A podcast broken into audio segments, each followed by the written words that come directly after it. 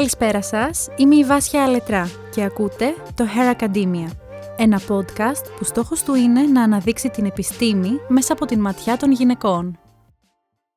Καλώς ήρθατε σε ένα ακόμη επεισόδιο του Hair Academia. Εύχομαι να σας βρίσκω σε μια παραλία και να κάνετε τα μπάνια σας, να περνάτε υπέροχα. Λοιπόν, σας έχω πει ποτέ πόσο πιστεύω στη δύναμη και την έμπνευση που πηγάζει όταν μια γυναίκα ενθαρρύνει και στηρίζει μια άλλη; Είτε πρόκειται για μητέρα, φίλη, συνάδελφο, συγγενή ή ακόμη και άγνωστη. Πιστεύω λοιπόν ότι υπάρχει μια ξεχωριστή δύναμη που δημιουργείται από αυτές τις σχέσεις. Πολύ πρόσφατα έκλεισα τα 29 και έλαβα το πιο ξεχωριστό δώρο. Η μαμά μου, που γνωρίζει την αγάπη που έχω για το περιβάλλον και την επιστήμη, μου έκανε δώρο το βιβλίο Hope της γνωστής και πολυαγαπημένης Jane Goodall, με την υπογραφή της. Συγκεκριμένα, η Jane υπέγραψε στην πρώτη σελίδα του βιβλίου το εξής. For Vasya, together we can make this a better world for all. Αν και η Jane Goodall πλέον και πιθανώς λόγω της ηλικίας της, καθώς είναι 89 ετών, υπογράφει βιβλία σε αρκετά μικρότερο βαθμό και σε πολύ συγκεκριμένα άτομα. Παρ' όλα αυτά, η μητέρα μου, μετά από αρκετές προσπάθειες και αξιοποιώντας κάποιες γνωριμίες που έχει στην Αμερική, κατάφερε να μου κάνει αυτό το δώρο ένα βιβλίο και μία υπογραφή. Το γεγονός ότι ξέρει πόσο σημαντικό είναι αυτό για την κόρη της και η προθυμία να κάνει ό,τι χρειαστεί για να το προσφέρει στα γενέθλιά της, είναι αυτό που μου έδωσε έμπνευση, δύναμη και θάρρος να συνεχίσω αυτό το podcast και την προσπάθεια που κάνω για να αναδείξω ιστορίες γυναικών στην επιστήμη. Κάπως έτσι λοιπόν πήρα δύναμη για να συνεχίσω να προσεγγίζω θέματα με μια φεμινιστική ματιά, όσο μπορώ φυσικά κι εγώ που επηρεάζομαι συνεχώς από την ε, βαθιά ριζωμένη πατριαρχία και τα στερεότυπα, το imposter syndrome και άλλα εμπόδια. Μετά από αυτή την εισαγωγή λοιπόν, ίσως θα έχετε καταλάβει ότι το σημερινό επεισόδιο είναι αφιερωμένο στη Jane Goodall φυσικά. Η Jane είναι ζωολόγος πρωτευόντων θηλαστικών και ανθρωπολόγος και σίγουρα ένα επεισόδιο δεν αρκεί για να παρουσιάσω το έργο της. Θα προσπαθήσω να σας δώσω μια έτσι καλή εικόνα, μια ολοκληρωμένη θα έλεγα εικόνα για το έργο της. Η Jane Goodall λοιπόν θεωρείται η πιο σημαντική επιστήμονα στον κόσμο σε ό,τι αφορά τους χιμπατζίδες, καθώς πέρασε 55 χρόνια από τη ζωή της μελετώντας από κοντά τις κοινωνικές και οικογενειακές σχέσεις των χιμπατζίδων. Γεννήθηκε στην Αγγλία το 1934. Σύμφωνα με την ίδια, όταν ήταν παιδί, ο πατέρας της, θέλοντας να της κάνει δώρο ένα παιχνίδι, της έδωσε ένα λούτρινο χιμπατζί και το δώρο αυτό ήταν η αιτία να γεννηθεί το ενδιαφέρον και η αγάπη της για τα ζώα αυτά.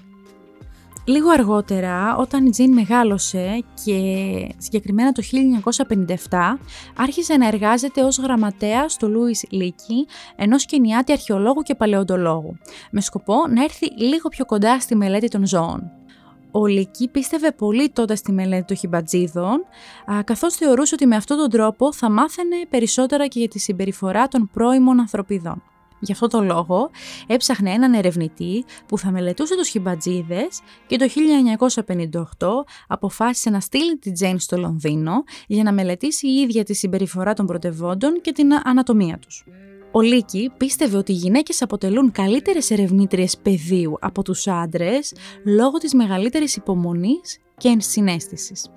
Ένας ακόμη λόγος που διάλεξε τη Τζέιν για την αποστολή ήταν επειδή η ίδια δεν είχε σχετικές σπουδές στο αντικείμενο και θεωρούσε ότι δεν θα επηρεαζόταν από υπάρχουσες έρευνες, από τη βιβλιογραφία και συνεπώς δεν θα ήταν μεροληπτική στην έρευνά της, καθώς το μόνο που την κινητοποιούσε ήταν το πάθος που είχε για τη μελέτη των ζώων.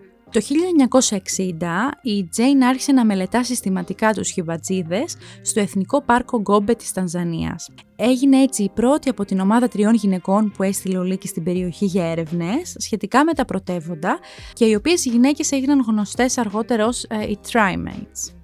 Όπως μπορείτε να καταλάβετε, εκείνη την εποχή ήταν ανήκουστο μια γυναίκα μόνη της να ταξιδέψει στην Αφρική για να μελετήσει για πολύ καιρό τα άγρια ζώα. Οπότε, ο διευθυντής του πάρκου απέτησε την παρουσία ενός ακόμη ερευνητή, ιδανικά Ευρωπαίου, με σκοπό να στηρίξει και να βοηθήσει την Τζέιν.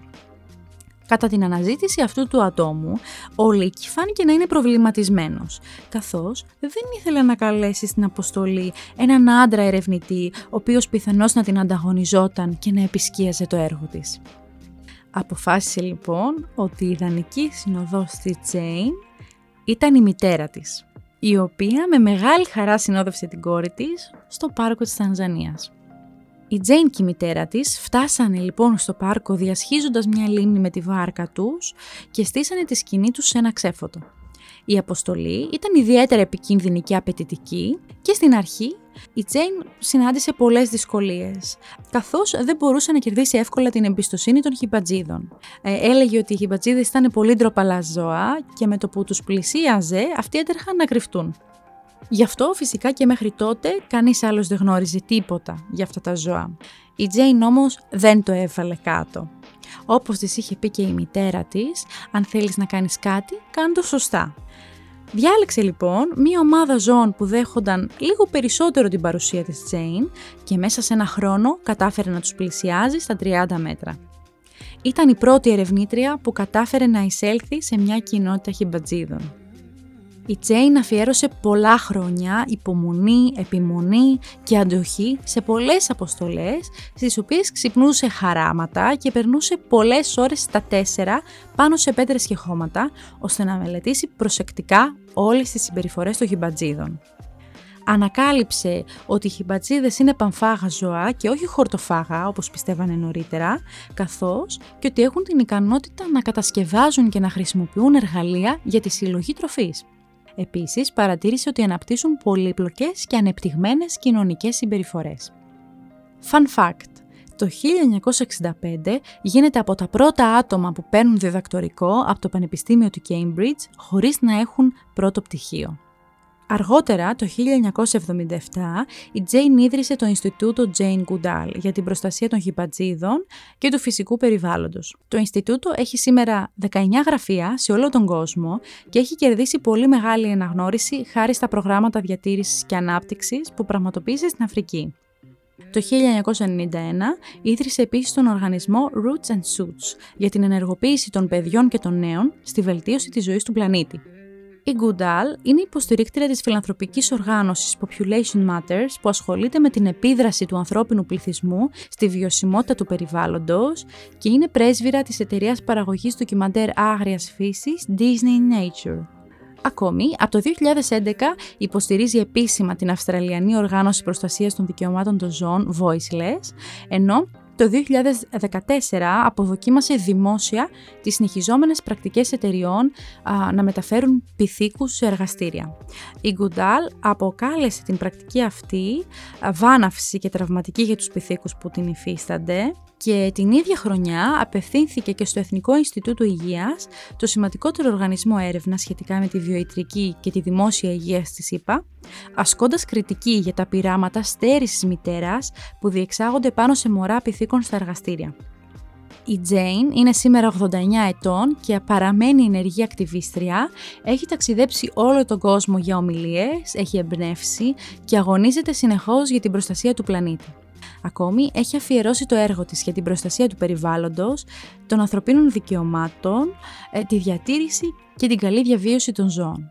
Σήμερα η Τζέιν δηλώνει πως υπάρχει ελπίδα και ενθαρρύνει τους νέους να ανακαλύψουν τα μικρά βήματα που μπορούν να κάνουν για να δημιουργήσουν μεγάλες αλλαγές. Τέλος, θα ήθελα να κλείσω με τα λόγια της Τζέιν από το 2018. There is still so much in the world worth fighting for.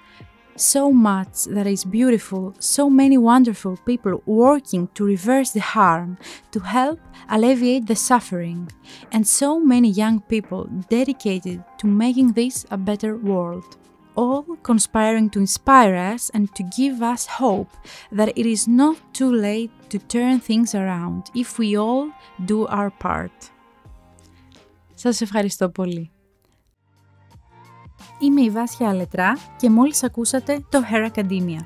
Αν θέλετε να μαθαίνετε κάτι καινούριο σε κάθε επεισόδιο, ακολουθήστε το Hair Academia σε Spotify, Google και Apple Podcasts. Καλή συνέχεια σε όλες και όλους.